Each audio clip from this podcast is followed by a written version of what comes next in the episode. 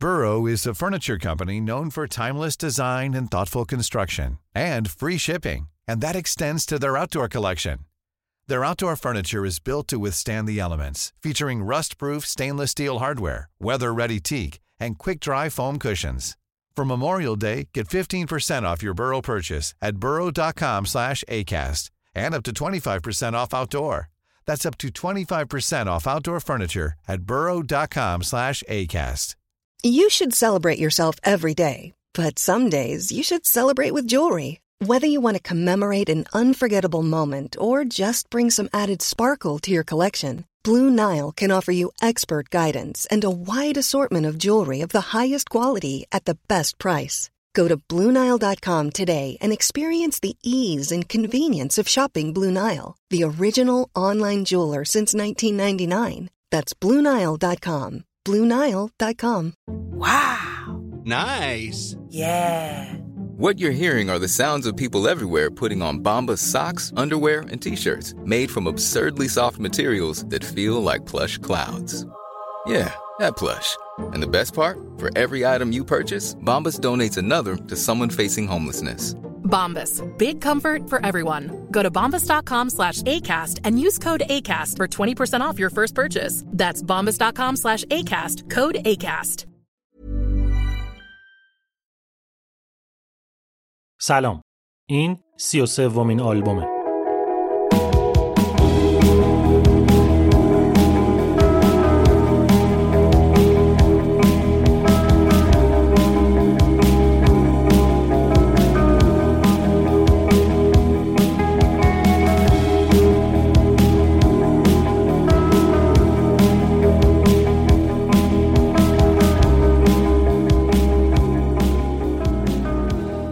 من بردیا برجسته نژادم این قسمت پادکست آلبوم اوایل دیماه 1402 منتشر میشه. توی پادکست آلبوم من داستان ساخت و انتشار آلبومای مهم و تاثیرگذار تاریخ موسیقی از آرتیستای شاخص و جریان سازا براتون تعریف می‌کنم. چه خبرها؟ خوبین؟ همه چی مرتبه؟ یکم بیشتر از یکم فاصله افتاد با قسمت قبلی و انتشار این اپیزود خیلی طول کشید. چرا؟ چون الان شما با مفصل ترین پرونده پادکست آلبوم تا الان طرفین. صبر حالا می‌رسیم بهش. تو این مدتی که اپیزود نداشتیم یه اتفاق باحالی که افتاد که اگه سوشال مدیای آلبوم رو دنبال بکنین احتمالا خودتون در جریانین این بود که توی شهریور ماه اولین دوره جایزه جعبه واسه معرفی بهترین پادکست های فارسی برگزار شد و پادکست آلبوم تونست برنده جایزه بهترین پادکست فارسی هنری بشه. مبارک هممون باشه. افتخارش واسه هممونه.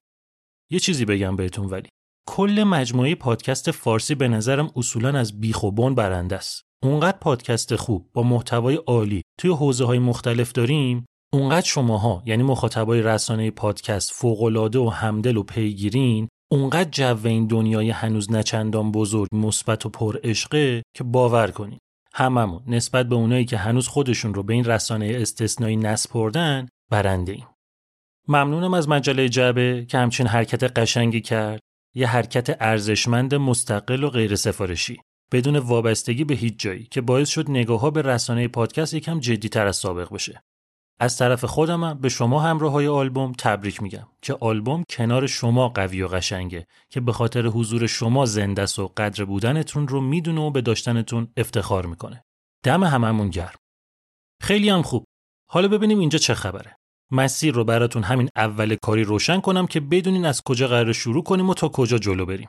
ما الان یه پرونده پر و پیمون داریم توی 6 قسمت. بله، 6 قسمت. در مورد یکی از شاخصترین و محبوبترین گروه های تاریخ موسیقی یعنی گروه آمریکایی نیروانا.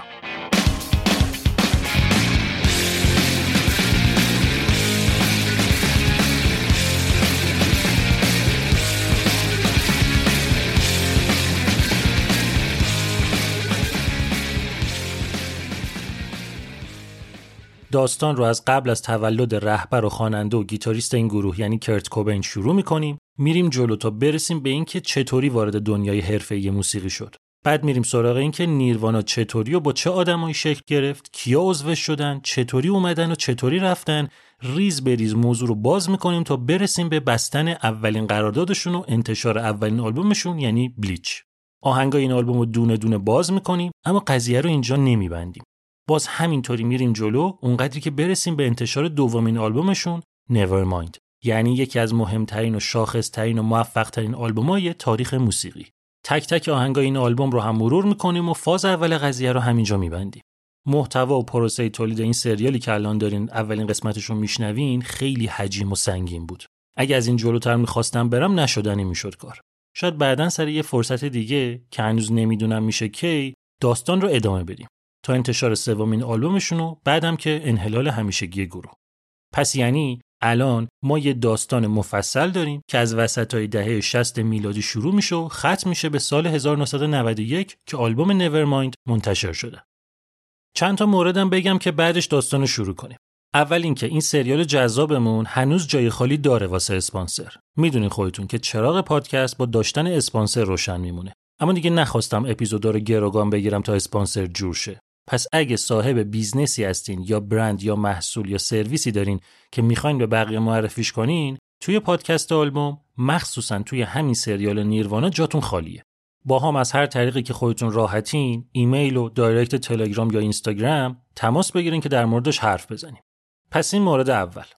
دوم اینکه این دفعه موقع edit و نهایی کردن متن اضافی ها رو دور نریختم. اومدم اون چیزایی که جالبن اما به طور مستقیم به خط داستانی ما مربوط نمیشن رو کشیدم بیرون که جدا روشون کار کنم و به عنوان محتوای تکمیلی در قالب ویدیوهای یوتیوب منتشرشون کنم. پس حواستون به تلگرام و اینستاگرام پادکست آلبوم باشه که هر وقت هر کدومشون منتشر شد اونجا بهتون خبرشو میدم. اونایی هم که دارن دیرتر میشنون این قسمت رو توی توضیحات می‌تونن لینک ویدیو رو داشته باشن. اینم شد مورد دوم. سوم اینکه محصولات پادکست آلبوم مخصوصا اونایی که واسه نیرواناس رو از دست ندین. از موقع انتشار همین اپیزودی که الان دارین گوش میدین که میشه اولین قسمت سریالمون تا موقع انتشار قسمت بعدی می‌تونین توی وبسایت فروش محصولات پادکست آلبوم که لینکش توی توضیحات و بقیه جا هست همه چیزای مربوط به نیروانا تیشرت و هودی و پلیور و پیکسل و ماگ رو با 12 درصد تخفیف بخرین. و چهارم اینکه شنیدن این سریال واسه بچه ها مناسب نیست. خب بریم که دیگه شروع کنیم. پادکست آلبوم سریال گروه نیروانا بخش اول اگر اشکالی ندارد می‌خواهم نفس بکشم.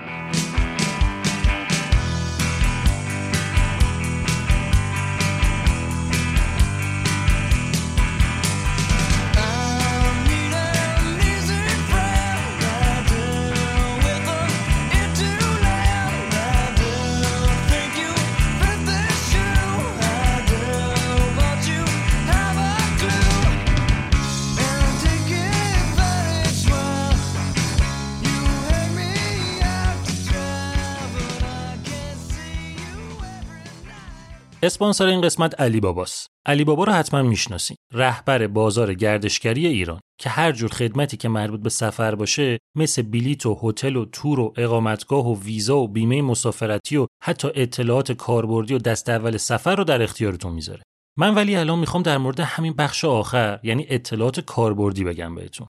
علی بابا واسه اینکه بتونه به معنای واقعی کلمه همسفر هر سفر شما باشه توی پلتفرم‌های مختلف داره تولید محتوا می‌کنه که احتمالا خیلیاشون رو خودتون می‌شناسین. مثلا یه پادکست داره به اسم رادیو دور دنیا که اطلاعات جالبی در مورد سفر میده بهتون. یا مجله گردشگری علی بابا یا مجموعه کتاب سفر علی بابا و علی بابا پلاس. ما ولی الان با اینا هم کار نداریم. می‌خوام از یه حرکت جدید و خلاقانه و جذاب علی بابا بهتون بگم.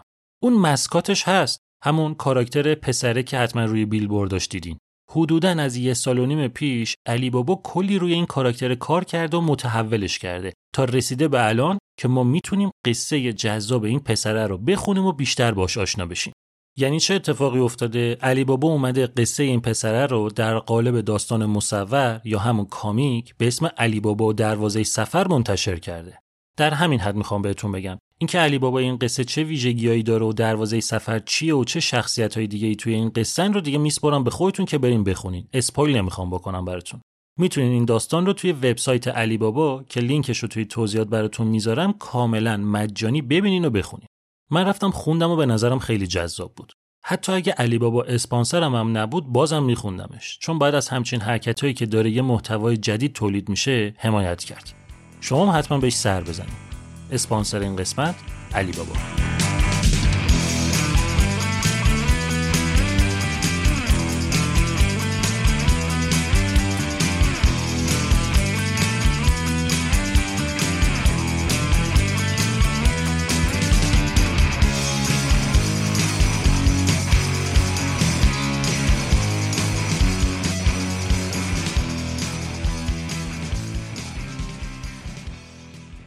اواسط دهه 60 شهر ابردین از شهرستان گریز هاربر ایالت واشنگتن اوضاع بدی داشت.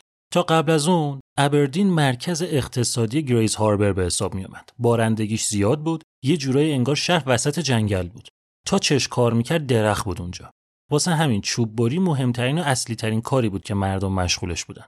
منتها توی اواسط دهه 60 اوضاع شهر به اون صورت میزون نبود. چند سالی بود که اقتصادشون داغون شده بود. از یه طرف چون قیمت چوب وارداتی کمتر بود اینا دیگه نمی‌تونستن باش رقابت کنن. از طرف دیگه چون قیمت نیروی کار رفته بود بالا کارگاه ها نمی‌تونستن از پس حقوق کارگراشون بر بیان. همون یه ذره کاری هم که بود رو ماشین داشت انجام می‌داد. واسه همین همینطور کارگاه بود که تعطیل می‌شد و کارگر بود که بیکار می‌شد. اونقدر اون موقع از ابردین آدم مهاجرت کرد که رشد جمعیت شهر منفی شده بود. خونه های خالی آپارتمان های متروک همه جا پیدا می‌شد. خیابونا خلوت، مغازه ها یا تعطیل یا ویتریناشون خالی، تنها جایی که هنوز رونق داشت بار و کافه بود که ملت می‌رفتن همون یه ذره پولشون رو هم خرج مستی می‌کردن. اعتیاد به الکل و مواد عادی بود تو شهر. چوب بری هی ضعیفتر می‌شد، به جاش کشت ماریجوانا و ماشروم همینطوری قوی تر می‌شد. اوضاع روحی و حال مردم اونقدر بد بود که نرخ خودکشی توی ابردین داشت تو آمریکا رکورد می‌زد. حالا تازه ابردین نسبتا خوب بود. شهرهای دیگه شهرستان گریز هاربر اوضاعشون از اینان بدتر بود. ابردین باز نسبتا بزرگ بود. بقیه جاها رسما داشتن نابود می شدن. هیچی نداشتن. پس طبیعی بود که واسه خیلی از کارا مجبور بشن بیان ابردین مخصوصا واسه دکتر بیمارستان تو اواسط دهه 60 دقیقتر بخوام بگم به تاریخ 20 فوریه 1967 یه زوج جوان از یکی از همین شهرهای اطراف به اسم هوکیم واسه به دنیا آوردن بچهشون اومدن ابردین. دختر اسمش وندی بود. 20 سالش بود. اهل یکی دیگه از شهرهای همون اطراف بود. اصالتا ولی آلمانی بود. توی رستوران کار می‌کرد. خوشگل ولی ساده بود. سفید و بلوند یه حال آروم قشنگی داشت. واسه همین موقعی که مدرسه می‌رفت بریز به معنی نسیم صداش می‌کردن. تو همون مدرسه بود که با همسرش آشنا شده بود. پسره دانالد کوبین 22 سالش بود. همه دان صداش می‌کردن. اهل یکی دیگه از شهرهای همون اطراف به اسم مونتسانو بود. توی یه پمپ بنزین کار مکانیکی می‌کرد. خوشتیپ و خوش هیکل بود. منتها استایلش مخصوصا واسه عینکی که می‌زد بیشتر شبیه کارمندای بانک بود. دان اصالتا ایرلندی بود. اجدادش موقعی که از ایرلند مهاجرت کرده بودن آمریکا، فامیلیشون که کوبرن بود رو تغییر داده بودن به کوبین. وندی و دان تو دبیرستان با هم آشنا شده بودن و دوست شده بودن و قبل از اینکه بفهمن کی به کی و چی به چیه شیطونیشون کار دستشون داده بود و وندی باردار شده بود. دان که قضیه رو فهمیده بود ماشین باباشو قرض گرفته بود و یه بهونه جور کرده بود و دست وندی رو گرفته بود و رفته بودن آیداهو بدون اطلاع خانواده‌هاشون ازدواج کرده بودن. واسه زندگی هم نه رفتن شهر وندی نه شهر دان. اومدن هوکیم وندی که حامله شد موند خونه. به جاش دان ساعتهای کاریشو بیشتر کرد که سر کار نرفتن وندی رو جبران کنه. اوضاعشون خوب نبود ولی فاجعه هم نبود. دان مکانیک بود. شغلش ربط خاصی به چوب بری نداشت. کسی هم که اون موقع ماشین نو نمی‌تونست بخره. هر کم که ماشین داشت ماشینش داغون بود. واسه همین اونقدری در می آورد که بتونه پس زندگی دو نفره ای که داشت سه نفره می‌شد بر بیاد. همه ی حواس وندی و دان به بچه‌ای بود که قرار بود به دنیا بیاد. از همه چی می‌زدن اما از خرجای مربوط به بچه نمی‌زدن. واسه همین واسه دکتر و کار بیمارستان بیخیال حکیم شدن و اومدن ابردین وندی و دان به تاریخ 20 فوریه 1967 توی بیمارستان شهر ابردین صاحب اولین بچهشون شدن یه پسر که اسمشو گذاشتن کرت کرت دانالد کوبین انقدر این بچه چشاش آبی بود که هر کی میدیدش اولین چیزی که توجهش رو جلب می‌کرد چشاش بود. موقعی که به دنیا اومد موهاش مشکی و پوستش تیره بود. مونتا بعد از چند ماه هم موهاش بور شد هم پوستش روشن شد. شیش ماه بعد از اینکه کرت به دنیا اومد دان توی شعبه ابردین همون پمپ بنزینی که توش مشغول بود تونست کار پیدا بکنه و خانواده کوبین که تا اون موقع توی یه کلبه کوچیک و داغون اجاره تو حیات خونه صابخونه زندگی می‌کردن جمع کردن و از هوکیم از پاپکشی کردن به ابردین تا بتونن یه زندگی بهتر واسه کرت درست کنن. کرت عزیز دل کل فامیل بود. تو هر دو طرف اولین بچه بود. هفت تا خاله و دایی داشت، دو تا عمو که هیچ کدوم بچه نداشتن. یعنی هم تو فامیل مادری، هم تو فامیل پدری کرت می‌شد اولین بچه. جملگی براش میمردن. همه دنبال بهونه بودن که بیان خونه اینو کرتو ببینن. دعوا بود سر بغل کردنش. یکم که بزرگتر شد همینطور براش هدیه می آوردن مسابقه می‌دادن با هم که کی کرتو ببره خونه خودش چند روز نگه داره وندی و دانم جونشون در می‌رفت واسه کرت تو اون شرایط سخت مالی درآمد دان فقط 6000 دلار بود 6000 دلار در ماه نه در سال ولی کم نمیذاشتن واسه کرت. بهترین لباسا رو تنش می‌کردن بهترین غذا رو می‌خورد بهترین اسباب بازی رو داشت. عکس می‌خواستن بگیرن ازش عکاس حرفه‌ای می آوردن دوربین کرایه می‌کردن ازش فیلم می‌گرفتن. اینا همه فشار مالی بود. ولی هیچی واسهشون مهمتر از کرت نبود.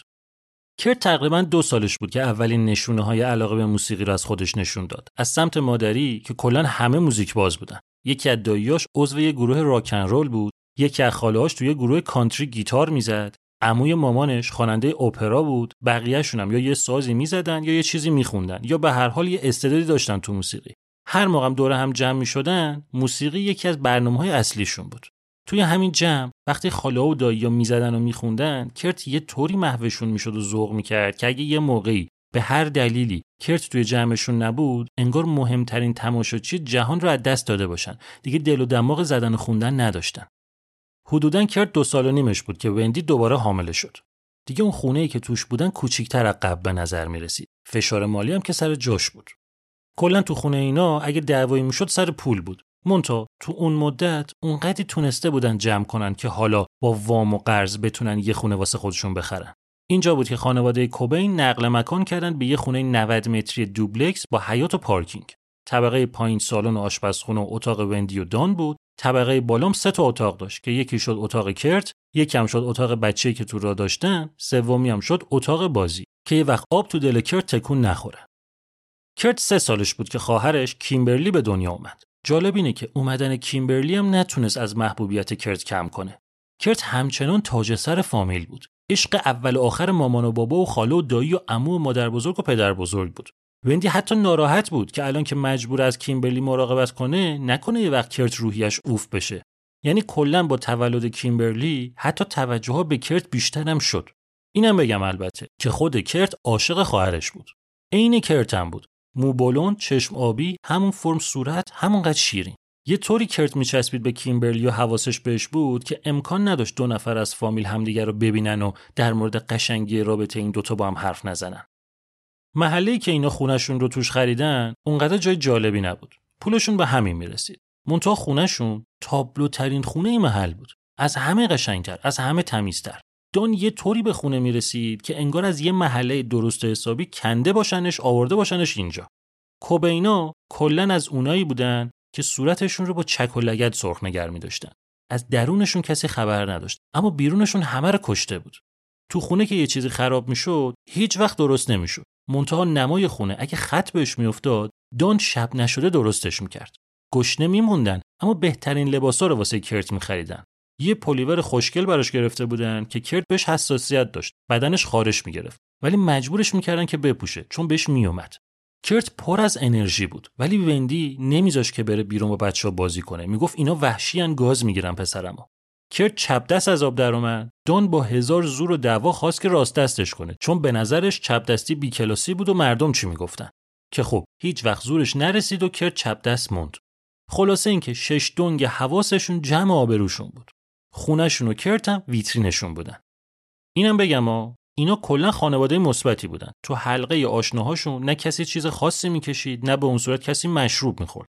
دان که خودش عشق ورزش بود. زمستونا بسکتبال بازی می‌کرد تابستونا بیسبال. معاشرتشون هم یا با فامیل بود یا با دوستای ورزش دان. کرت دیگه کم کم داشت در کنار علاقه به موسیقی استعداد در موسیقی هم از خودش نشون می‌داد. چهار سالش که بود یه روز با یک خاله هاش رفت پارک. موقعی که برگشتن کرت یهویی رفت نشست پشت پیانوی خالش تلق طلوق و دلنگ دلونگ زد روش و یه شعر براش سرهم کرد و زد زیر آواز.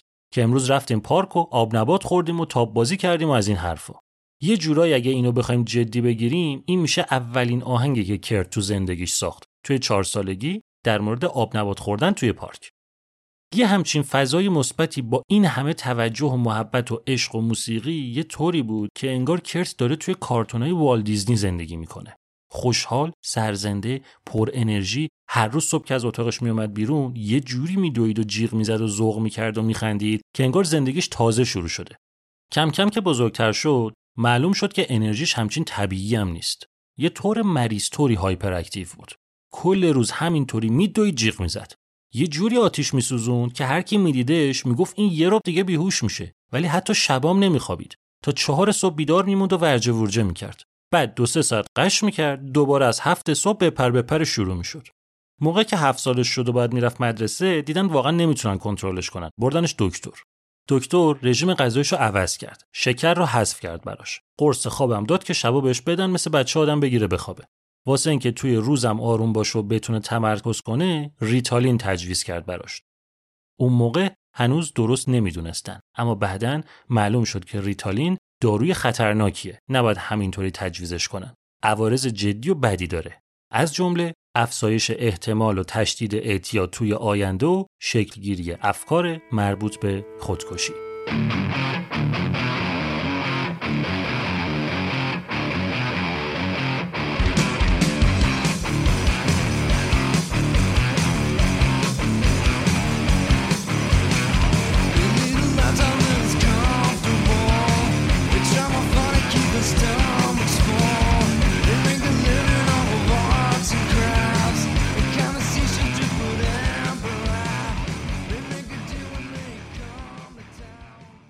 زیر نظر دکتر یکم اوضاع کرت بهتر شد. مونتا هنوز خیلی شارژ بود. تو مدرسه همه رو دیوونه کرده بود. حتی بچه‌ام روانی شده بودن از دستش. تو حیات همینطوری جیغ می‌زد و میدوید بیخودی. به زور بعد میکشوندنش میبردنش سر کلاس. می‌رفت از تو جنگل مار می‌گرفت مینداخت به جون بقیه. می‌رفت رو پشت بوم دو چرخ سواری می‌کرد. بالش می آورد میشید تو حیات از رو پشت بوم با کله خودش رو مینداخت پایین. یه بار چند تا ترقه چسبون به خودش منفجرشون کرد. ازش میپرسیدن می‌خوای چی کاره بشی؟ می‌گفت می‌خوام بدل کار بشم. همینطوری می‌زد خودشو در و داغون می‌کرد. تازم یاد گرفته بود قضیه انگشت وسط چیه؟ با مامانش که می‌رفت بیرون از تو ماشین آویزون می‌شد با همه انگشت نشون می‌داد. همین وقتا بود. یعنی موقعی که کرت هفت سالش بود و تازه داشت می‌رفت مدرسه که به واسطه همون خاله ای که توی یه گروه موسیقی کانتری عضو بود جدیتر با موسیقی آشنا شد. خالش براش موزیک میذاشت معمولا بیتلز. در مورد آهنگا حرف می‌زد باش. کرت عاشق بیتلز شد. حفظ بود همه آهنگاشونو. موقعی که می‌رفتن پیش خانواده مادری خاله و دایی مثل همیشه ساز می‌زدن اما دیگه کرت بود که آواز می‌خوند. اکثر وقتام چون می‌دونستن کرت بیتلز دوست داره آهنگاشونو بلده بیتلز می‌زدن. همین خالهش خیلی زور زد به کرت گیتار زدن یاد بده. مونتا نتونست. نمی‌شد. کرت دو دقیقه رو زمین بند نبود. به زور میشوندش. تا می‌گفت با نام و یاد خدا سعی می‌کنیم بعد از 20 بار تلاش بالاخره اولین جلسه آموزش گیتار رو شروع کنیم کرت پر می‌زد می‌رفت.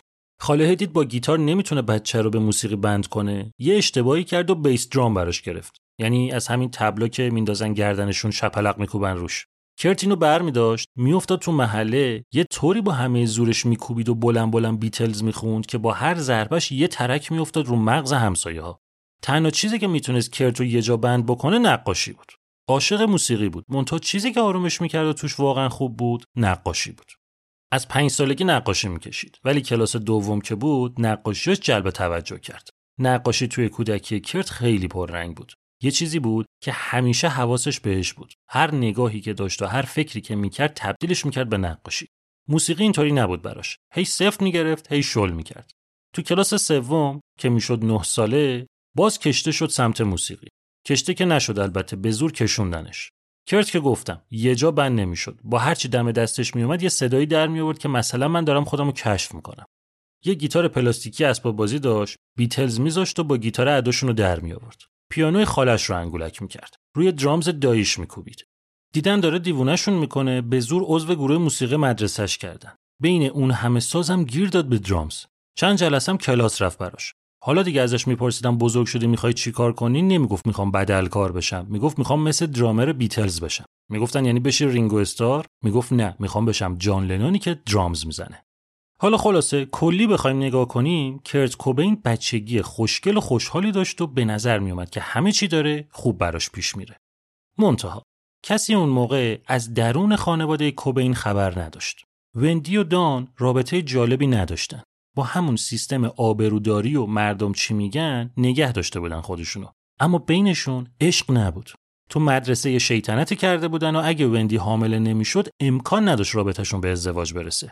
حالا که حدود ده سال از زندگی مشترکشون میگذشت یه چیزایی می‌رفت رو مخشون که طبیعتا باید تو این مدت کنار میومدن باش اکثر وقتا مشکل سر پول بود. اما وندی دو تا مشکل اساسی دیگه هم داشت.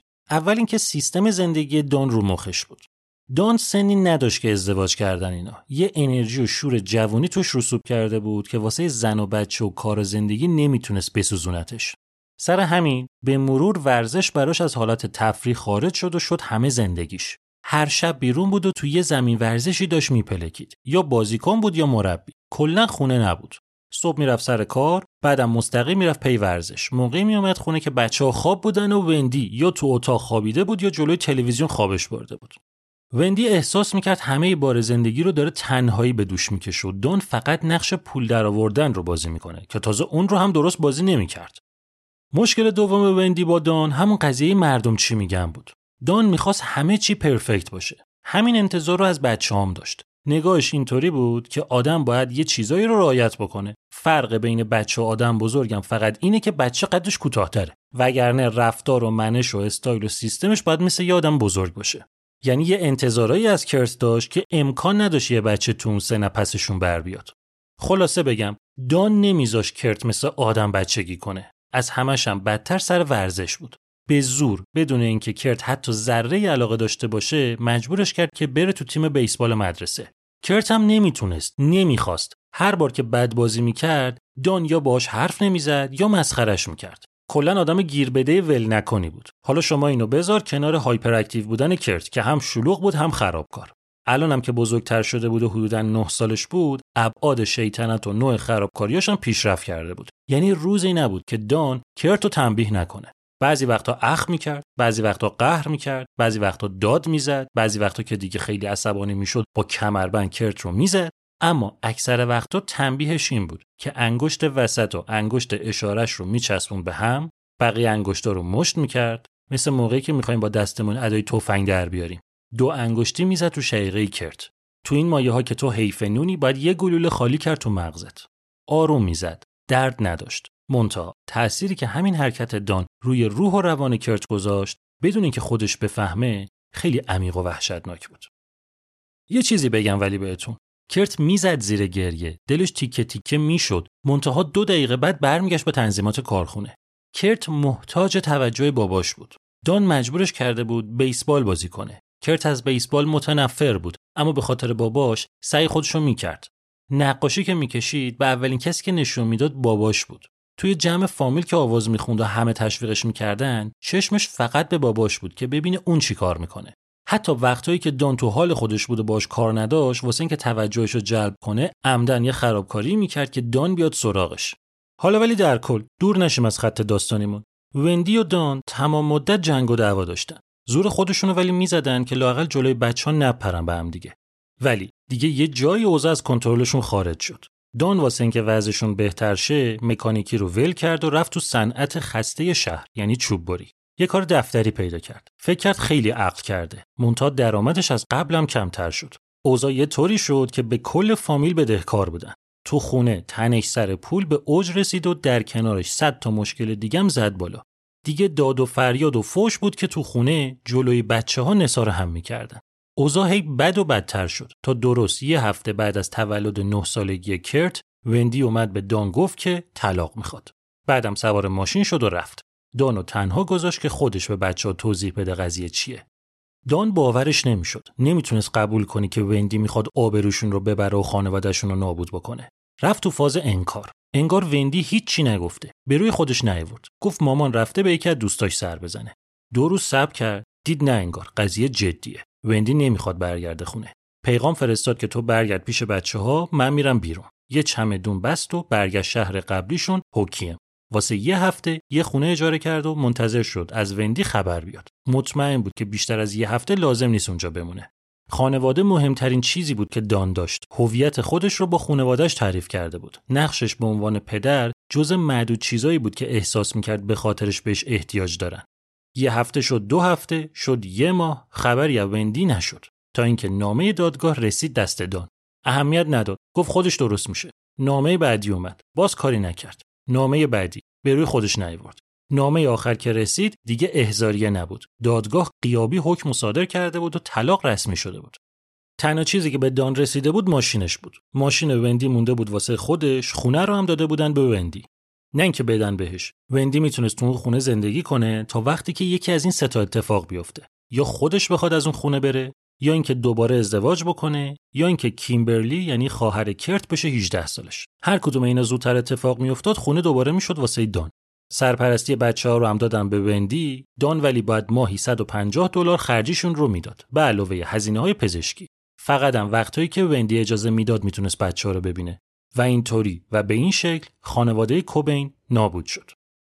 طلاق وندی و دان مثل زلزله زندگی کرت نه ساله رو زیر رو کرد. نابود شد بچه. به کل رفتارش، اخلاقش، کاراکترش تغییر کرد. اون پسر پرشر و شور و آتیش پاره که آروم و قرار نداشت که تمام مدت جلوی همه آواز می‌خوند و میخندید و جیغ ویغ می‌کرد که از هیچی نمیترسید و دوست داشت همه چی رو امتحان بکنه درونگرا شد آروم شد خجالتی شد بد اخلاق شد ترسو شد قضیه خیلی براش سنگین بود. نمی‌تونست بفهمه چه اتفاقی افتاده که باباش دیگه باشون زندگی نمی‌کنه.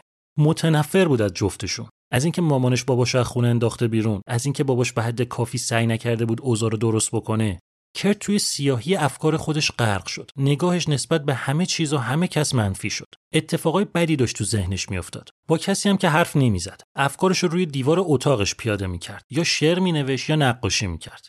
روی دیوارش نوشت خیلی هم واضح. یعنی اصلا براش مهم نبود کسی ببینه. نوشت از مامان متنفرم از بابا متنفرم. بابا از مامان متنفره مامان از بابا متنفره. همین خیلی راحت باعث میشه که بخوای غمگین باشی.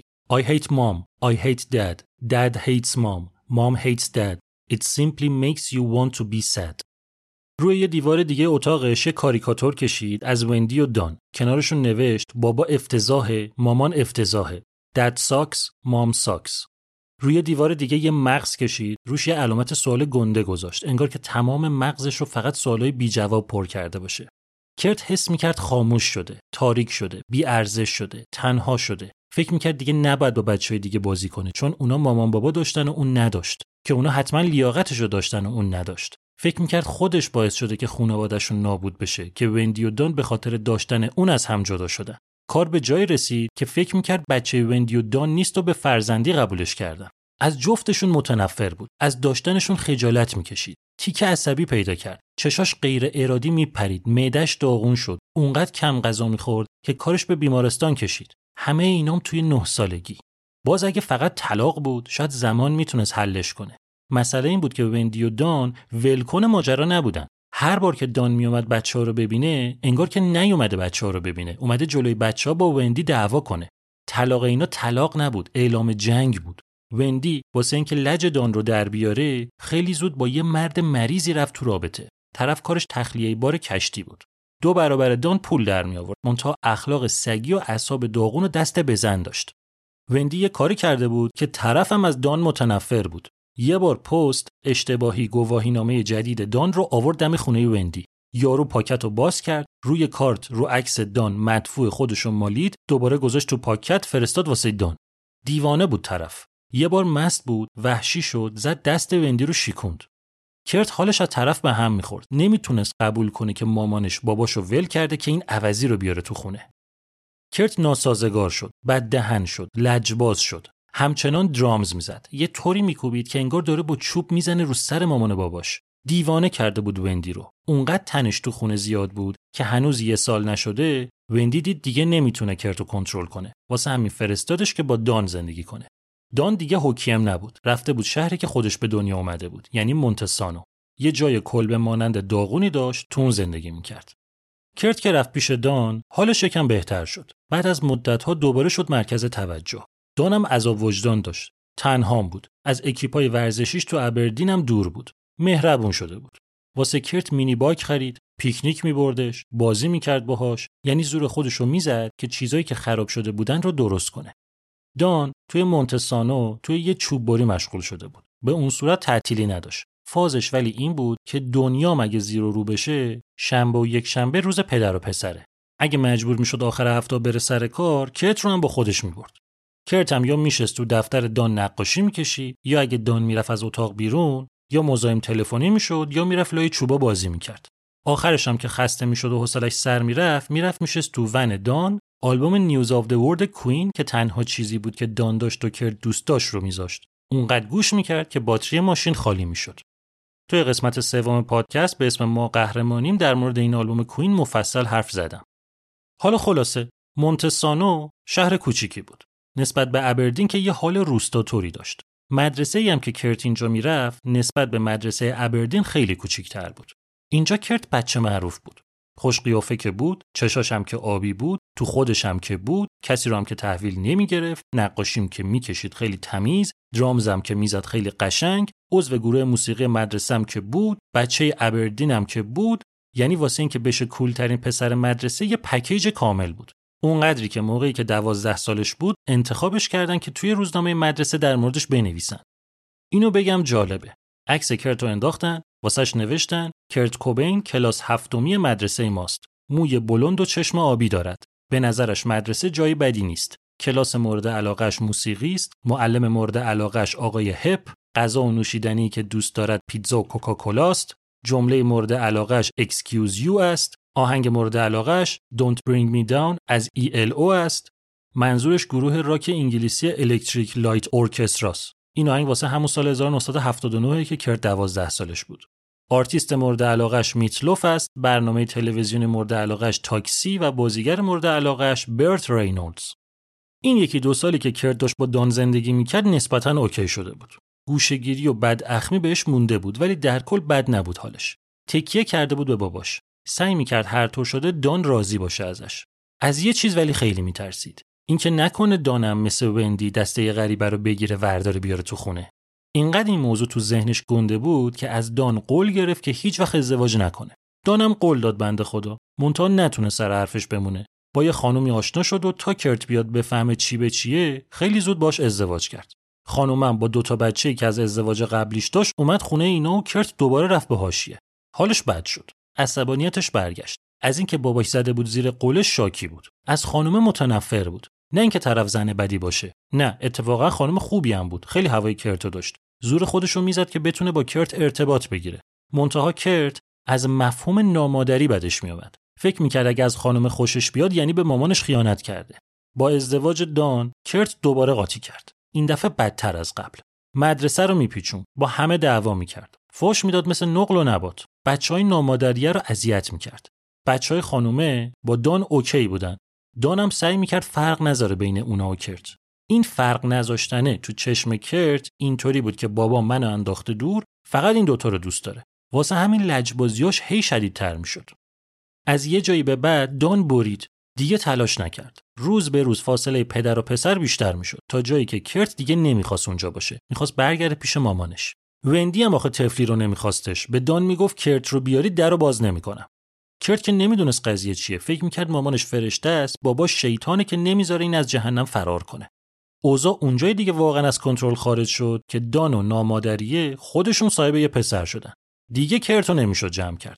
نه فقط تو خونه توی مدرسه هم آرامش نذاشته بود واسه کسی. کلاسا رو میپیچون با معلما بد دهنی می‌کرد. بچهای کوچیکتر از خودش رو بولی می‌کرد. یه طوری که یکیشون اصلا واسه فرارت دست کرد مدرسهشو عوض کرد.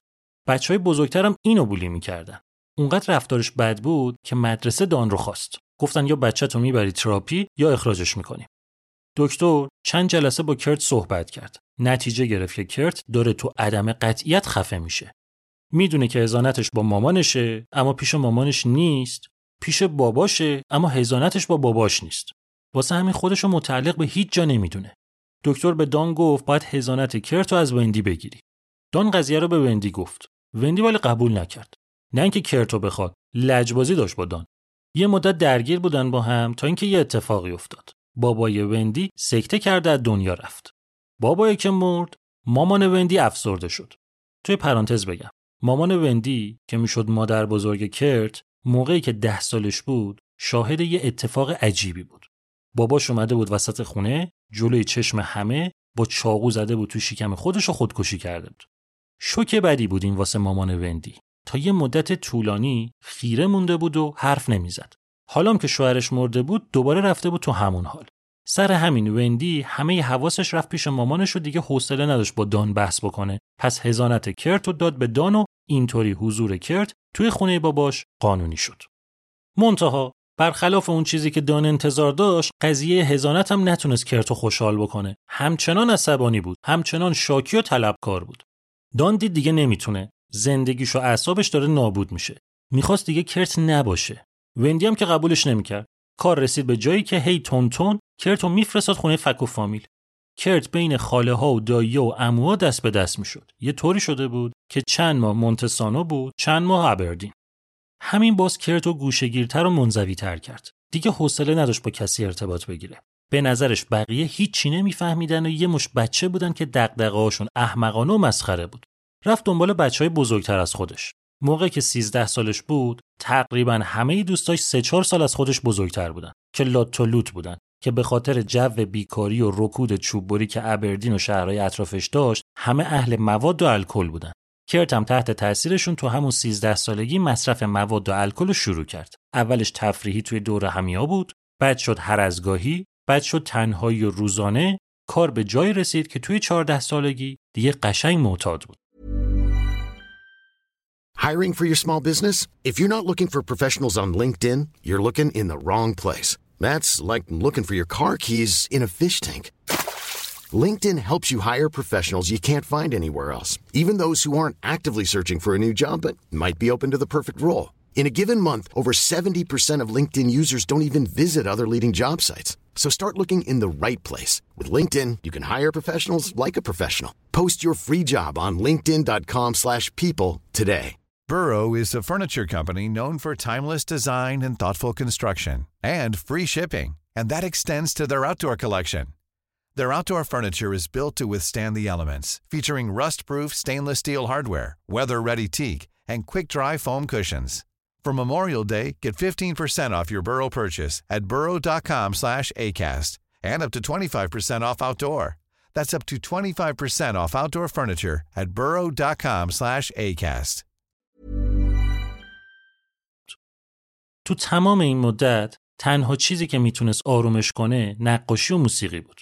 گوشگیری که داشت و دردی که حس می‌کرد روی جهت و کیفیت هنرش تأثیر گذاشته بود. همین موقع ها بود توی 14 سالگی که کرت در کنار نقاشی و موسیقی خواست که فیلمسازی رو هم امتحان کنه. نه اینکه قضیه جدی باشه. یه سناریویی رو توی ذهنش میچید بعد موقعی که مونتسانو بود دوربین دانو بر می داشت و فیلم می‌گرفت. چند تا چیزم درست کرد اون موقع که عجیب و شاید یکم مریض بودن. منتها یکیشون بذارین اینطوری بگم. یکی از این فیلم ها یه طوری بود که اگه کسی اون موقع شعورش می‌رسید باید یه کاری می‌کرد براش. کرت یه فیلم ساخت اسمشو گذاشت کرت خودکشی پر از خون می‌کند. کرت کامیتس بلادی سویساید. دوربین رو داد دست پسر نامادریش وانمود کرد که داره مچ دستش رو با لبه تیز در قوطی کنسرو می‌بره. خون مصنوعی هم ریخت و پهن زمینم شد و یه حال مریض بدی. چرا یه بچه 14 ساله باید به همچین چیزی فکر کنه؟ کرت خیلی خونسرد و راحت در مورد قتل و تجاوز و خودکشی و مرگ حرف می‌زد. تأثیر قرصای ریتالین کوفتی بود که توی بچگی می‌خورد. جو پر از خودکشی ابردین گرفته بودش. از خانواده مادریش ارث برده بود. چون پدر بزرگ وندی خودکشی کرده بود. آخه از سمت پدری هم سابقه دار بودن. دو سال قبلش عموی دان توی شکم و مغز خودش شلیک کرده بود و خودکشی کرده بود. یه سال بعدش اون یکی عموی دان یه طوری مرد که بیشتر شبیه خودکشی بود. مریض بود، دکتر مشروب و ممنوع کرده بود، آگاهانه اونقدر خورد که از بالای پلا افتاد مرد. کرت به شوخی به دوستاش می‌گفت من ژن خودکشی دارم. واسه همین کرت از این حرفا که می‌زد خانواده تعجب نمی‌کردن. عادی بود انگار براشون. همه اینا به کنار یکی از پسرای مدرسه که کرت میشناختش همون جلوی مدرسه خودشو دار زد. جسدشو کی پیدا کرد؟ کرت. کلا اینکه پسرا تو این سن کنجکاو باشن و در مورد این چیزا حرف بزنن عجیب نیست. منتها کرت یه طوری سریح و بی پرده و بی ادب و یه وقتایی با شوخیای بیجا از قتل و تجاوز و خون و مرگ و خودکشی حرف می‌زد که حتی دوستای بزرگتر از خودش هم تعجب می‌کردن. یه چیز بگم مو به تنتون سیخ شه. یه روز کرت با یکی از دوستاش داشت پیاده از مدرسه برمیگشت. دوست برمیگرده میگه که ول کنیم مسخره بازی رو. تو باید بری دنبال هنر باید نقاش بشی. کرت میگه من یه روزی یه راکستار میشم بعد تو اوج خودم رو می‌کشم. پسرم میگه چرا چرت میگی؟ چه شوخی مسخره یاخه کرت میگه شوخی کجا بود؟ جدی میگم. یه روزی پولدار و معروف میشم بعد تو اوج مثل جیمی هندریکس خودم رو می‌کشم. که البته اون موقع کرت و دوستش نمی‌دونستن که جیمی هندریکس خودکشی نکرده.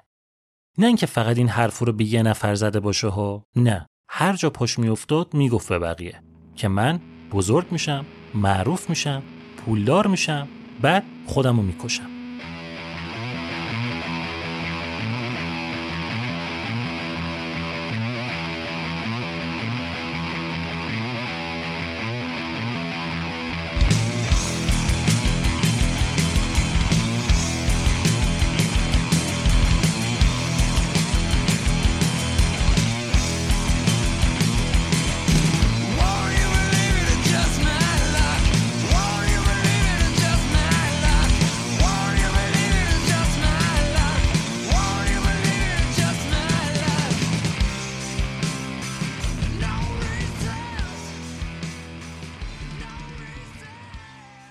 کرت 14 ساله یه جورای آواره بود. میچرخید تو فامیل. سه ماه پیش این، شیش ماه پیش اون، همشون رو هم دیوونه می‌کرد زود پاسش می‌دادن به نفر بعدی. تو چشم کرت اینا آدم بزرگایی بودن که می‌خواستن نقش مامان و بابا رو براش بازی کنن مونتا از لحاظ قانونی کنترلی روش نداشتن وندی می‌دونست که باید خودش کرت و گردن بگیره ولی نمی‌تونست با اون دوست پسر عوضیش به هم زده بود بیکارم شده بود مامانشم گردنش بود. واسه همین برای یه مدت از اون داداشش که توی گروه موسیقی بود خواست که کرتو ببره پیش خودش نگه داره که اینقدر جا عوض نکنه مثل آدمم تو همین ابردین بره مدرسه. کرت داییه رو دوست داشت. آدم باحالی بود. واسه تولد 14 سالگی کرت بهش گفت که می‌تونه بین دوچرخه و گیتار الکتریک یه کدوم انتخاب کنه که براش بگیره. که کرت طبیعتا گیتار الکتریک رو انتخاب کرد. یه گیتار دست دوم داغون براش گرفت که به زور ازش صدا در میومد با یه آمپلیفایر کوچیک ده واتی اینجا بود که کرت drums رو بیخیال شد و چسبید به گیتار. داییش با گیتاریست گروهشون صحبت کرد که بیاد به کرت گیتار یاد بده. که طرف اومد گفت این گیتارت فقط به درد این می‌خوره که بندازی گردن تو مدرسه ادای rockstar ا رو در بیاری. کمکش کرد که یه گیتار ارزون ولی سالم بخره. کرت تا اون موقع فقط بلد بود نصف و نیمه آهنگ لوی لوی بیتلز رو بزنه. اولین آهنگی که با معلمش تمرین کرد Stairway to Heaven گروه زپلین بود. یادتونه دیگه توی قسمت نوم پادکست به اسم پلکانی به سوی بهشت مفصل از این آهنگ گفتم. که خب به اون صورت نتونست این آهنگو کامل یاد بگیره. اولین آهنگی که تونست کامل بزنه آهنگ بکین بلک از گروه ACDC بود که در مورد اینم کامل توی قسمت اول پادکست به اسم راکن رول آلودگی صوتی نیست حرف زدم. این کلاسه رو کرت واسه چند ماه داشت تا یه حد اوکی یاد گرفته چیزایی رو. مونتا دایش دید اوضاع مدرسش خیلی داغونه قضیه رو کنسل کرد تا کرت بشینه سر درس و مشقش. مدرسه‌ای که کرت توی ابردین می‌رفت با اون مدرسه‌ای که توی مونتسانو بود خیلی فرق داشت. ابردین و مونتسانو فقط 20 کیلومتر با فاصله داشتن. منتها فاز و فرهنگشون کلی فرق داشت. ابردین بزرگتر بود. آدما به نسبت وضعشون بهتر بود. بچه ها اون سادگی و خامی مونتسانو رو نداشتن. واسه همین کرت نمی‌تونست باشون ارتباط بگیره. میشست یه گوشه واسه خودش کتاب می‌خوند و با هیچ که معاشرت نمی‌کرد. بعدش هم که می‌رسید خونه می‌رفت تو اتاقش و با گیتارش ور می‌رفت تا موقع خواب می‌شد. انزوا و گوشهگیری کرت باعث شد که بیشتر از قبل حواسش رو بذاره رو نقاشی. کلاس هنر امترین جا بود براش. یه طوری می‌کشید که معلم‌ها و بچه ها کف می‌کردن. نه فقط واسه تواناییش تو کشیدن بلکه بیشتر واسه چیزایی که می‌کشید. یه بار معلم گفت یه کاریکاتور بکشین می‌خوایم بزنیم به دیوار راهروی مدرسه. کرت مایکل جکسون کشید که دستکش معروفش دستشه. تو یه دستش میکروفونه اون یکی دستش رو هم یه طور بدی گرفته جلوش داره میخنده. معلمه که دید نقاشی رو گفت اینو نمی‌تونیم بزنیم به دیوار یه چی دیگه بکش. کرتم رانالد ریگان رئیس جمهور کشید که صورتش چروکه و دست یه میمون گرفته که میمون شبیه خودشه. یا یه بار معلمه گفت یه چیزی بکشین که رشد و تکامل رو نشون بده. کرت یه اسپرم کشید که داره به جنین تبدیل میشه. یکی دیگه هم بگم. یه بار معلم خواست که اینا کارتون بکشن یعنی یه نقاشی بکشن که کاراکتراش دارن حرف می‌زنن. کرت یه زن و مرد رو کشید با پسرشون. پدره داشت به پسره می‌گفت چرا این روغنه کثیفه؟ بوی بنزین میده. خاک بر سرت. یا چرا 9 میلیمتری بیار؟ اگه می‌خوای اینجا زندگی کنی باید قانون من رعایت کنی. قانونای اینجا به اندازه سیبیل من جدیان. صداقت، وفاداری، فداکاری، شرف، شجاعت، نظم، خدا و کشور این اون چیزیه که آمریکا رو شماره یک کرده. بعد توی کارتون دیگه مادره داره داد می‌زنه که من پسرتو به دنیا آوردم و دخترتو سخت کردم. ساعت هفت جلسه اولیا مربیانه. ساعت دو نیم کلاس سفالگری دارم. نهار بیف استراگانوف داریم. ساعت سه و نیم سگ رو باید ببرم دامپزشکی لباسا رو بشورم اوه او چه حالی بده عاشقتم عزیزم حالا کرد چند سالشه 15 سالش کاملا معلومه که بچه خودش و بابای بابای خودشه. منتها دقیقا معلوم نیست که منظور از مادر خانواده مادر خودشه یا همسر باباش. تقریبا همین موقع بود که کرت با موسیقی پانک راک آشنا شد. اینجوری بگم بهتره. کرت با عنوان موسیقی پانک راک آشنا شد. یه مجله موسیقی راک بود به اسم کریم. کریم با دبل ای. کرت اون تو خونده بود که یه گروهی به اسم سکس پیستولز که پانک راکه. کلی هم حاشیه و ماجرا داره. یعنی تقریبا تو هر شماره مجله اسم اینا بود. کرت می‌خوند فاز پانک راک یاغی و وحشی و عصیانگر اینا رو می‌دید عشق می‌کرد. به نظرش پانک راک همون چیزی بود که می‌تونست خشم درونیش رو باش تخلیه کنه. منتها قضیه این بود که هنوز پانک راک رو نشنیده بود. موزیک فروشی ابردین پانک راک نمی آورد. راه دیگه هم بلد نبود که گوش کنه بفهمه پانک راک چیه. یعنی بدون اینکه بشنوه فقط با اون چیزایی که خونده بود عاشق پانک راک شده بود. تو اتاقش که می‌خواست تمرین گیتار کنه یه چیزی شبیه لید زپلین می‌زد مونتا خشنتر جیغ می‌زد روش همش. بعد می‌گفت نه پانک راک باید کثیفتر از این باشه. محکمتر میکوبید رو گیتار بلندتر جیغ می‌زد. یعنی داشت سعی می‌کرد اون تصوری که از پانک راک توی ذهنش ساخته رو خودش از صفر دوباره اختراع کنه. کرت خیلی واسه تمرین وقت میذاشت تا حدی که به جایی رسید که فکر کرد دیگه وقتشه که قدم بعدی رو برداره. اینکه خودش آهنگ بسازه و چند نفر رو پیدا بکنه که یه گروه را بندازه. به هر دری زد. همه جا سرک کشید. اما یا کسی رو پیدا نکرد یا اگرم کرد طرف پیچوندش. تا اینکه تو سال 1983 یعنی موقعی که کرت 16 سالش بود یه اتفاق مهمی براش افتاد. یکی از روزایی که کرت توی جا عوض کردنش اومده بود مونتسانو با چند نفری که میشناخت داشتن مواد میکشیدن که یه پوستری رو دیدن که نوشته بود فلان ساعت فلانجا کنسرت راک مجانی. اینا هم همه های و چت و آویزون بلند شدن رفتن که ببینن چه خبره. یه گروهی اجرا داشت به اسم ملوینز که اتفاقا کرت چند تاشون از قبل میشناخت. بچهای سال بالایی مدرسه خودش بودن. کرت هاج و واج مونده بود. چیزی که می‌دید و میشنید و باور نمی‌کرد. تصورش هم نمی‌کرد که یه موزیکی بتونه اینقدر نفسگیر باشه. اونم با یه انرژی وحشتناکی که حتی از آیرون میدن هم نشنیده بود. کرت فهمید که اینی که داره میشنوه همون پانک راکیه که مدت هاست عاشقشه. اجرا که تموم شد رفت سراغ اعضای گروه. همینطوری ازشون تعریف می‌کرد. اونقدر قربونشون رفت و فداشون شد که دیگه شاکی شدن انداختنش بیرون.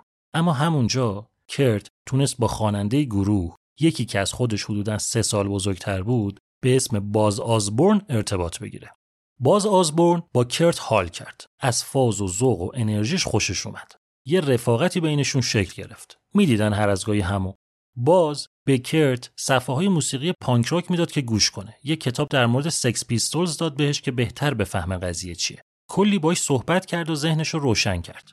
کرت صفحه هایی که از باز گرفت و گوش کرد باورش نمی‌شد که چیزی که داره میشنوه رو دوست نداره. چند بار دیگه شنید. یکم OK شد اما هنوز اونی نبود که فکرشو می‌کرد. یه سوالی که همش تو ذهنش میچرخید و روش هم نمی‌شد کسی بپرسه این بود که اگه اینا پانک راکن پس اونی که گروه ملوینز اون شب زد چی بود؟ معما رو بذارین حل کنم که بیخودی ذهنتون درگیرش نشه. گروه ملوینز تازه چند ماه بود کارشو شروع کرده بود. تو همون مدت کوتاه تونسته بود کلی طرفدار واسه خودش جمع کنه و توی مونتسانو و شهرهای بزرگ اطراف مخصوصا سیاتل و المپیا چند تا اجرا بذاره. عشقشون موزیک پانک راک بود. پانک راک هم کار می‌کردن. همونطوری وحشی و افسار گسیخته و یاغی. منتها فقط اینا نبودن. پانک راک تو بورس بود. سر هر چهارراهی می‌تونستی یکی دو تا گروه پانک راک پیدا کنی. پس اینا اومدن یه کاری کردن. سر لجبازی با بقیه تا اونجایی که جا داشت و اصل کار رو زیر سوال نمی برد سرعت آهنگاشون رو کم کردن. بعد واسه اینکه نشون بدن راهشون از بقیه جداست هوی متال هم قاطیش کردن.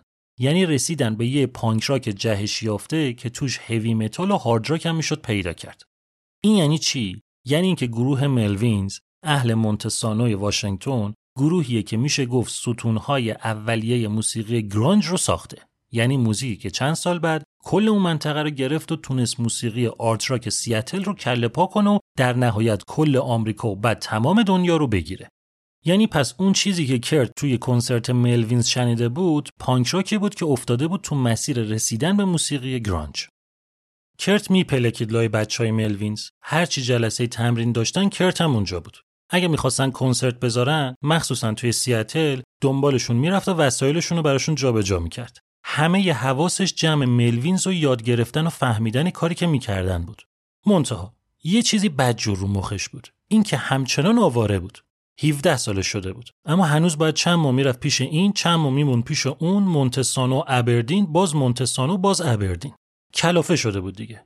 تا اینکه خبر اومد که مامانش یعنی وندی با یکی که تو بندر باربر بود ازدواج کرده. برخلاف اون موقعی که باباش ازدواج کرده بود کرت این دفعه شاکی نشد. فکر کرد که مامانش بالاخره به یه ثباتی رسیده پس دیگه می‌تونه بره پیشش زندگی کنه. کشت خودشو. ده بار تماس گرفت. گریه کرد التماس کرد قاز گرفت اردک ول کرد. خودشو به خفت و خاری زد. تا وندی با هزار منت راضی شد که کرت بیاد پیشش. شوهره از اینا بود که همش مس بود یکی باید اونو جمع می‌کرد. حوصله دراماهای کرت رو نداشت. کلی براش خط نشون کشید که آدم باش و یعنی میندازمت بیرون. کرت ولی اونقدر اهل ملاحظه نبود. از اتاقش بیرون نمیومد کاری به اینا نداشت. اما با بلندترین صدایی که ممکن بود تمرین گیتار می‌کرد. اونم اون ژانر. وندی شوهرش همسایه ها رهگذرا گربه ها کفترا درختها همه دیوونه شده بودن از دستش. براش مهم نبود ولی می‌دونست که تنها کاری که باید بکنه روز به روز بهتر شدن تو موسیقیه. تقریبا همین موقع ها بود که کرت با یه پسری آشنا شد توی کلاسای هنر مدرسه که چون سلیقه موزیکشون مشترک بود خیلی زود با هم رفیق شدن. از ACDC و ایروسمیت و لید زپلین گوش می‌کردن تا پانک های جدید.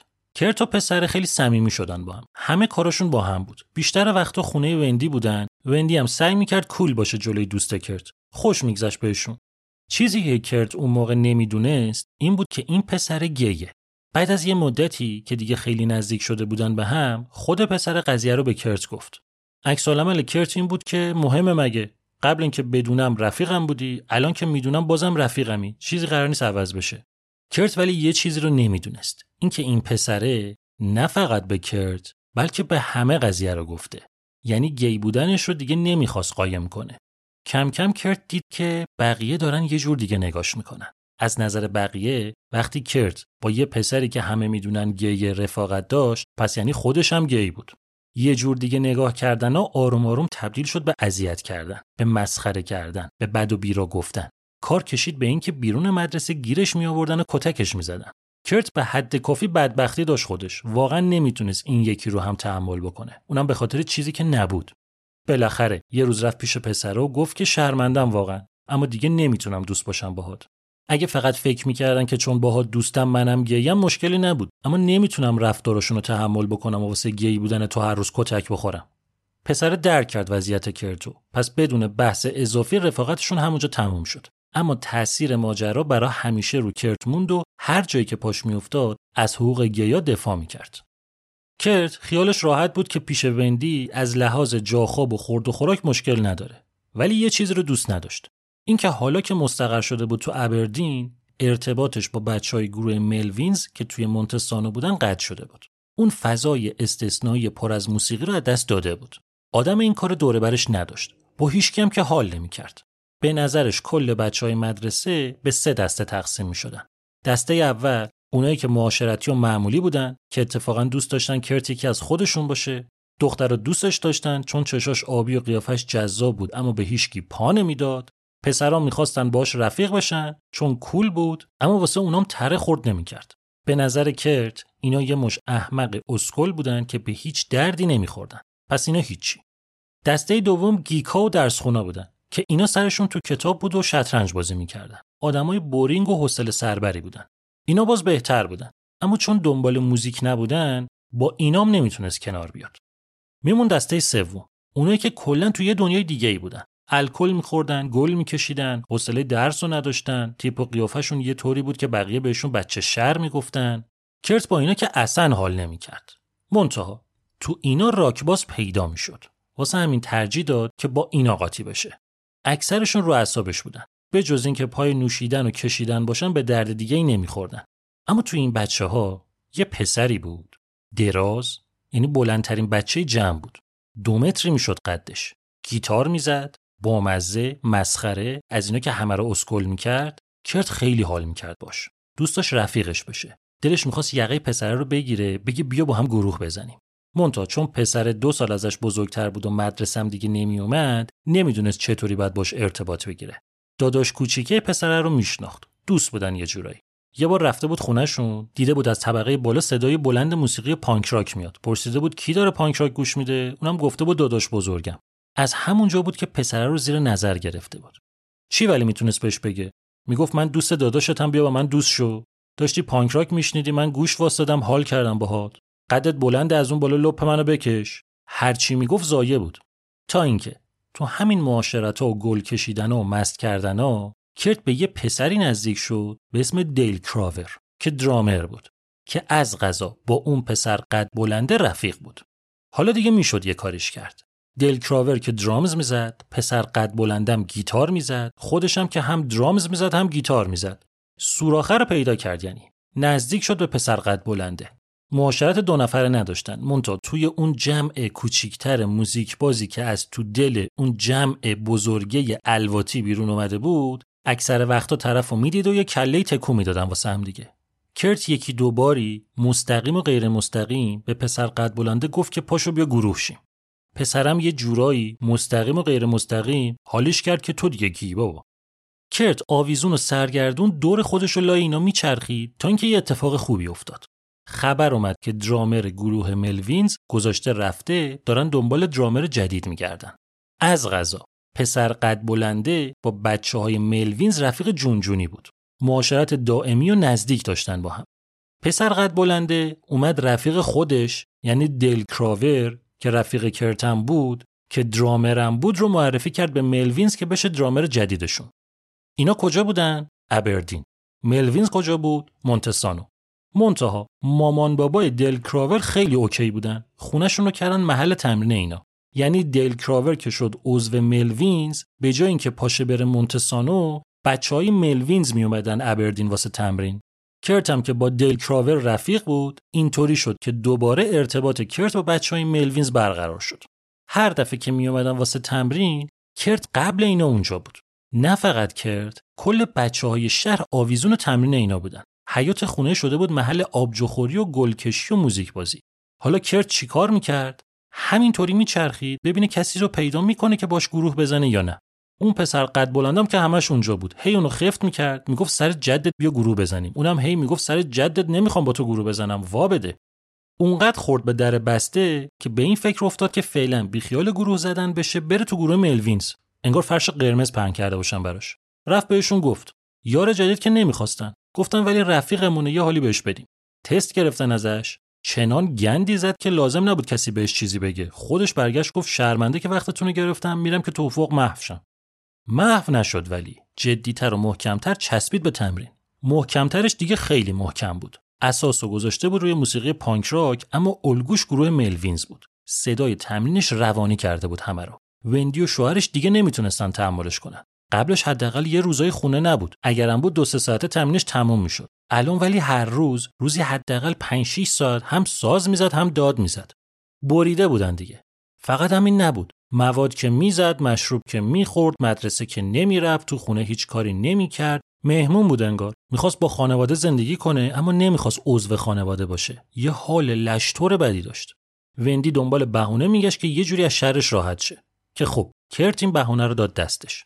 یه شب دختر آورد خونه وندی فهمید یه طوری کلی بازی در آورد و جیغ و داد کرد که کرد دختر رو ول کرد همونجا فرار کرد.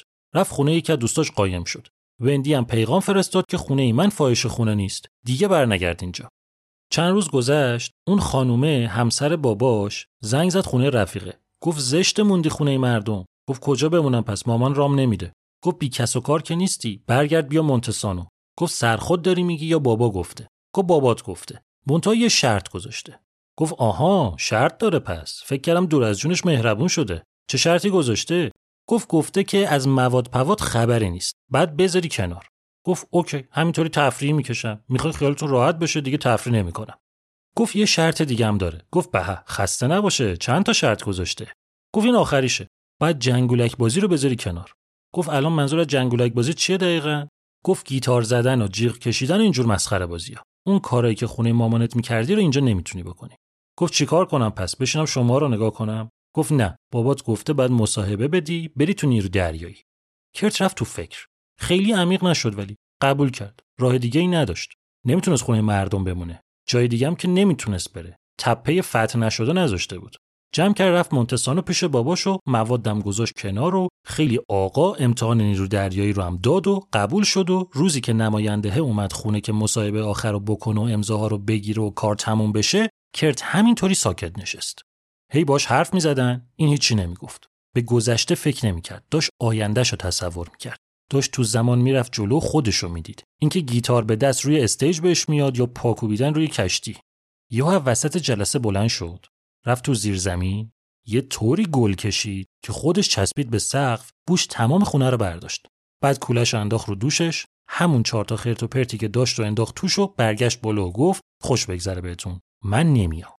از خونه دان یعنی باباش اومد بیرون و تا هشت سال بعدش دیگه باباشو ندید.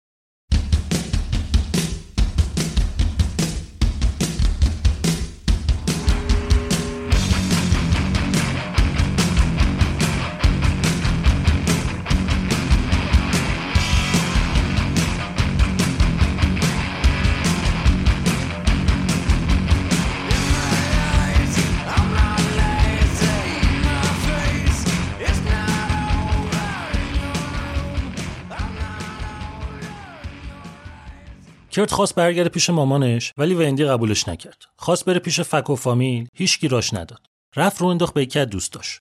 با مامان بابای پسر صحبت کرد. اونام از این مذهبی شدیدا بودن. واسه رضای خدا قبولش کردن. مونتا کرت همچنان کرت بود.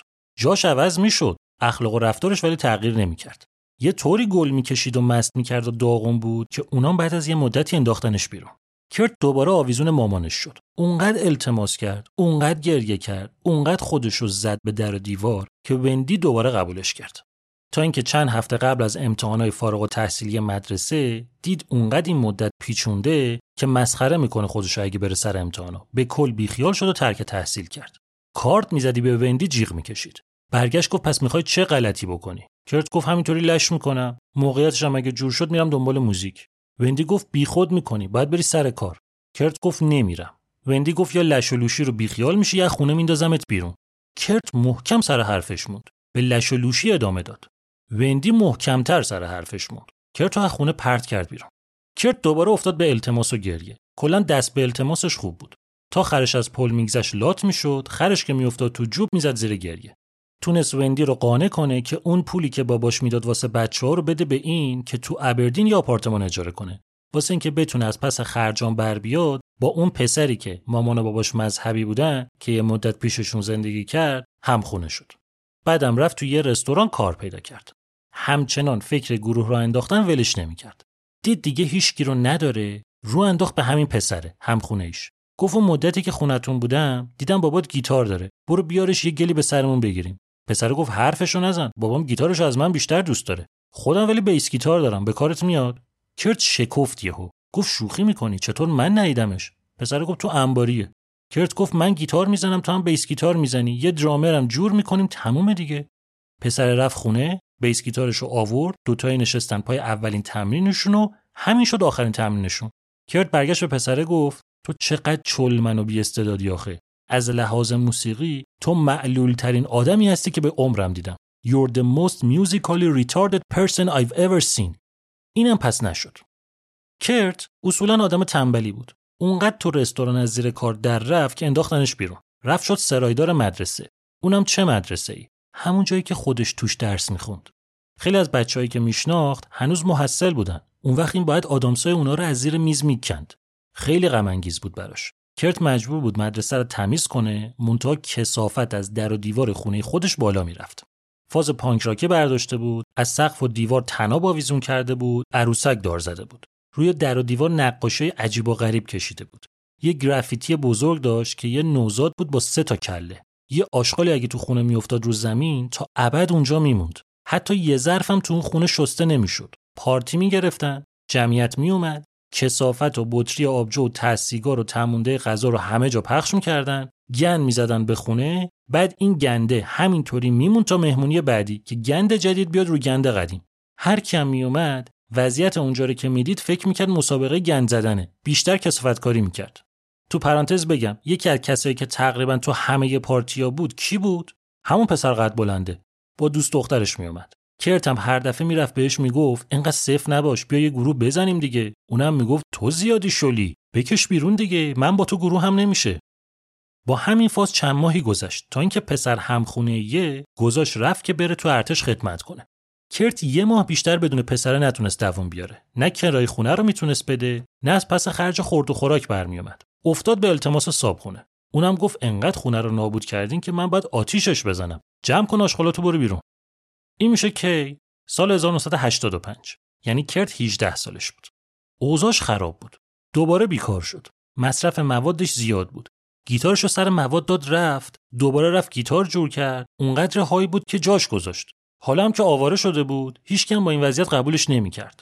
روزا می‌رفت کتابخونه خودش با کتابا مشغول می‌کرد و شعر مینوشت. شبا یا می‌رفت آویزون یکی از دوستاش می‌شد یا تو حیات خونه دل کراور یعنی درامر گروه ملوینز میخوابید. یا تو ون اون پسر قد بلنده که دیگه خیلی رفیق شده بودن میخوابید یا موقعی که مامانش بیرون بود یواشکی می‌رفت خونه اون توی اتاق زیر شیروانی میخوابید یا اگه دیگه هیچ جا رو پیدا نمی‌کرد می‌رفت زیر پل میخوابید. غذا رو یا میدزدید یا تو آشغالا پیدا می‌کرد یا از رودخونه ماهی می‌گرفت. وضعیت وحشتناکی که داشت باعث شد بیشتر از قبل واسه راه انداختن یه گروه جدی بشه. به نظرش تنها راه بیرون اومدن از نکبتی که توش افتاده بود همین بود. یه فکری به ذهنش رسید. رفت سراغ دل کراور یعنی همون رفیق مشترکش با پسر درازه که شده بود درامر ملوینز. کلی باش حرف زد. گفت ملوینز که تاج سر ماست. اولویت داره حتما. ولی وقتهای خالیت بیا و سر جدت با منم کار کن. دل کراور گفت OK ردیفه. واسه تو هم drums می‌زنم. کرت گفت درامر نمی‌خوام bassist می‌خوام. کراور گفت اونم ردیفه. واست bass می‌زنم. توی همون حلقه آشناهای ملوینز یه درامرم پیدا کرد یه پسری که ازش خوشش نمیومد ولی کسی دیگه رو نتونسته بود راضی کنه و اینطوری شد که بالاخره تو سال 1985 و توی 18 سالگی کرت کوبین تونست اولین گروهش به اسم Fecal Matter رو راه بندازه. بچه های ملوینز هم بهش حال دادن و گذاشتن که بشه opening act کنسرتاشون. کاراشون بیشتر کاور بود. لید زپلین و جیمی هندریکس و the Ramones می‌زدن که دستشون راه بیفته. اون وسط ها چند تا از آهنگایی که خود کرت ساخته بود رو هم اجرا می‌کردن. قضیه داشت خوب جلو می‌رفت. کرت نمی‌خواست وقت رو تلف کنه. تونست سر این اجراها رو انداختن به چند نفر یه پولی جور کنه و با اون خاله‌ش که musician بود که یه مدت بود رفته بود سیاتل هماهنگ کنه و بره اونجا که آهنگایی که واسه خودش بود و تمرین کرده بودن رو ضبط کنه که البته چون واقعا اون پسر درامر رو مخش بود پیچوندش و قرار شد موقع ضبط دل کراور هم بیسیست باشه هم درامر خاله کف کرده بود نه اینکه کارا خوب باشه ها فکر نمی‌کرد کرد انقدر عصبانی باشه. یه طوری می‌خوند که انگار قاطی ترین آدم جهانه. یه جوری می‌زد رو گیتار که انگار داره انتقام تمام بدبختیاشو ازش می‌گیره. آهنگاش یه طوری بودن. نه خوب بودن نه بد بودن. یه پانک راک عصبانی تو فضای اسلاج متالی بودن که ملودی درستی نداشتن. کرتم به جای اینکه درست معلوم باشه چی داره می‌خونه انگار داشت بالا می آورد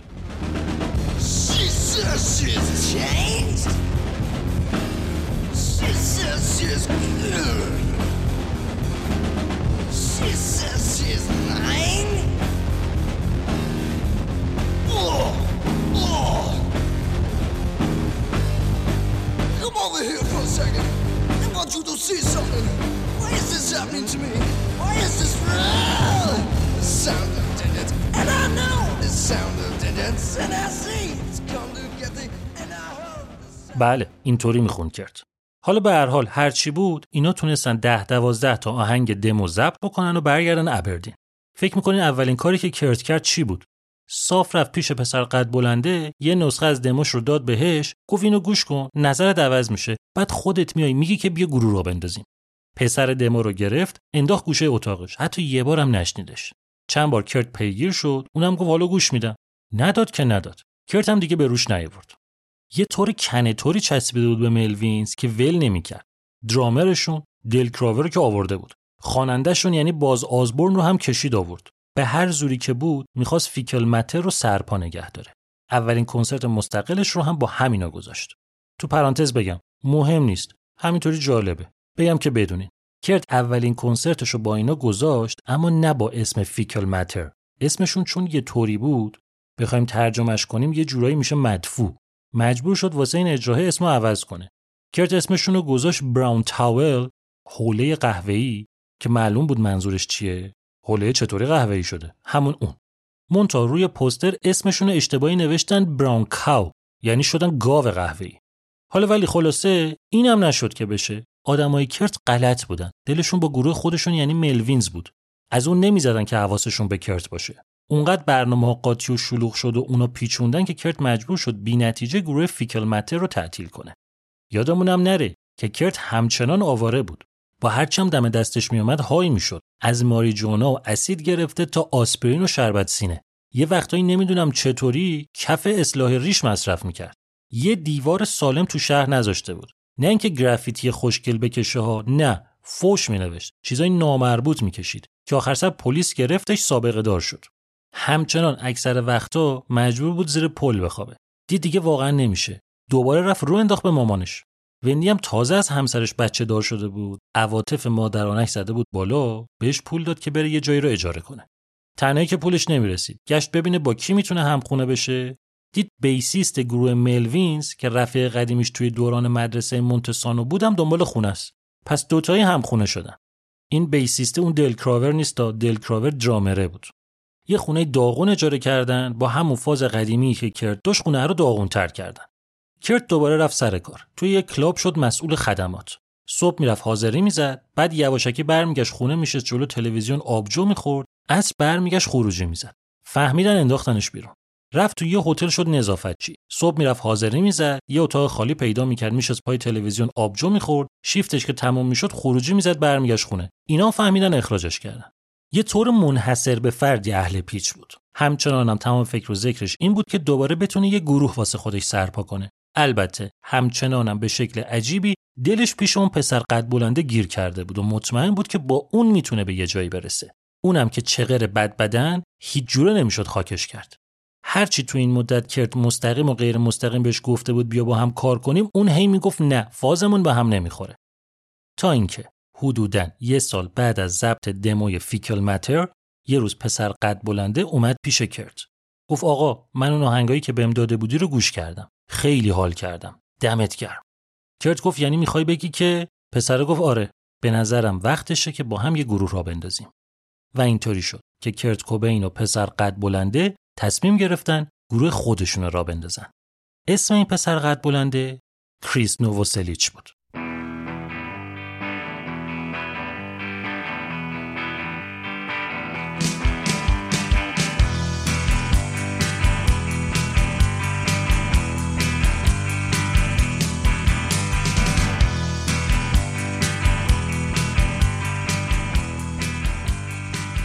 چیزی که شنیدین سی و سومین قسمت از پادکست آلبوم و اولین بخش از سریال مربوط به گروه نیروانا بود. پادکست آلبوم رو من بردیا برجسته نجات می‌سازم. زحمت کاور این قسمتم با سمینه اتفاق بوده. ممنون که این قسمت رو گوش کردین.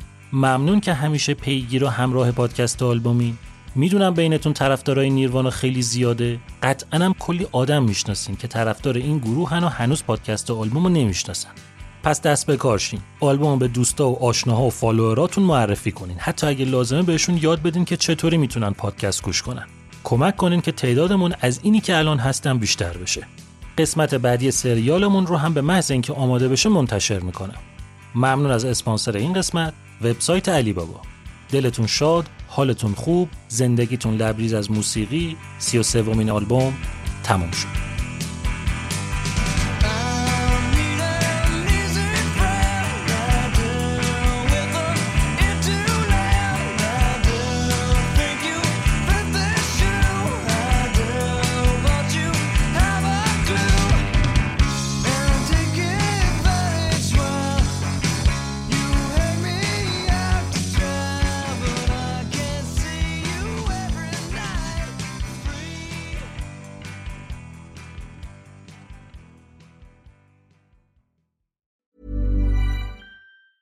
Hey, it's Danny Pellegrino from Everything Iconic.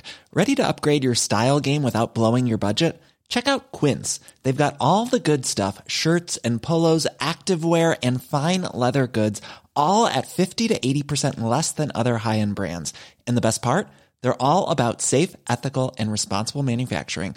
Get that luxury vibe without the luxury price tag. Hit up quince.com slash upgrade for free shipping and 365 day returns on your next order. That's quince.com slash upgrade.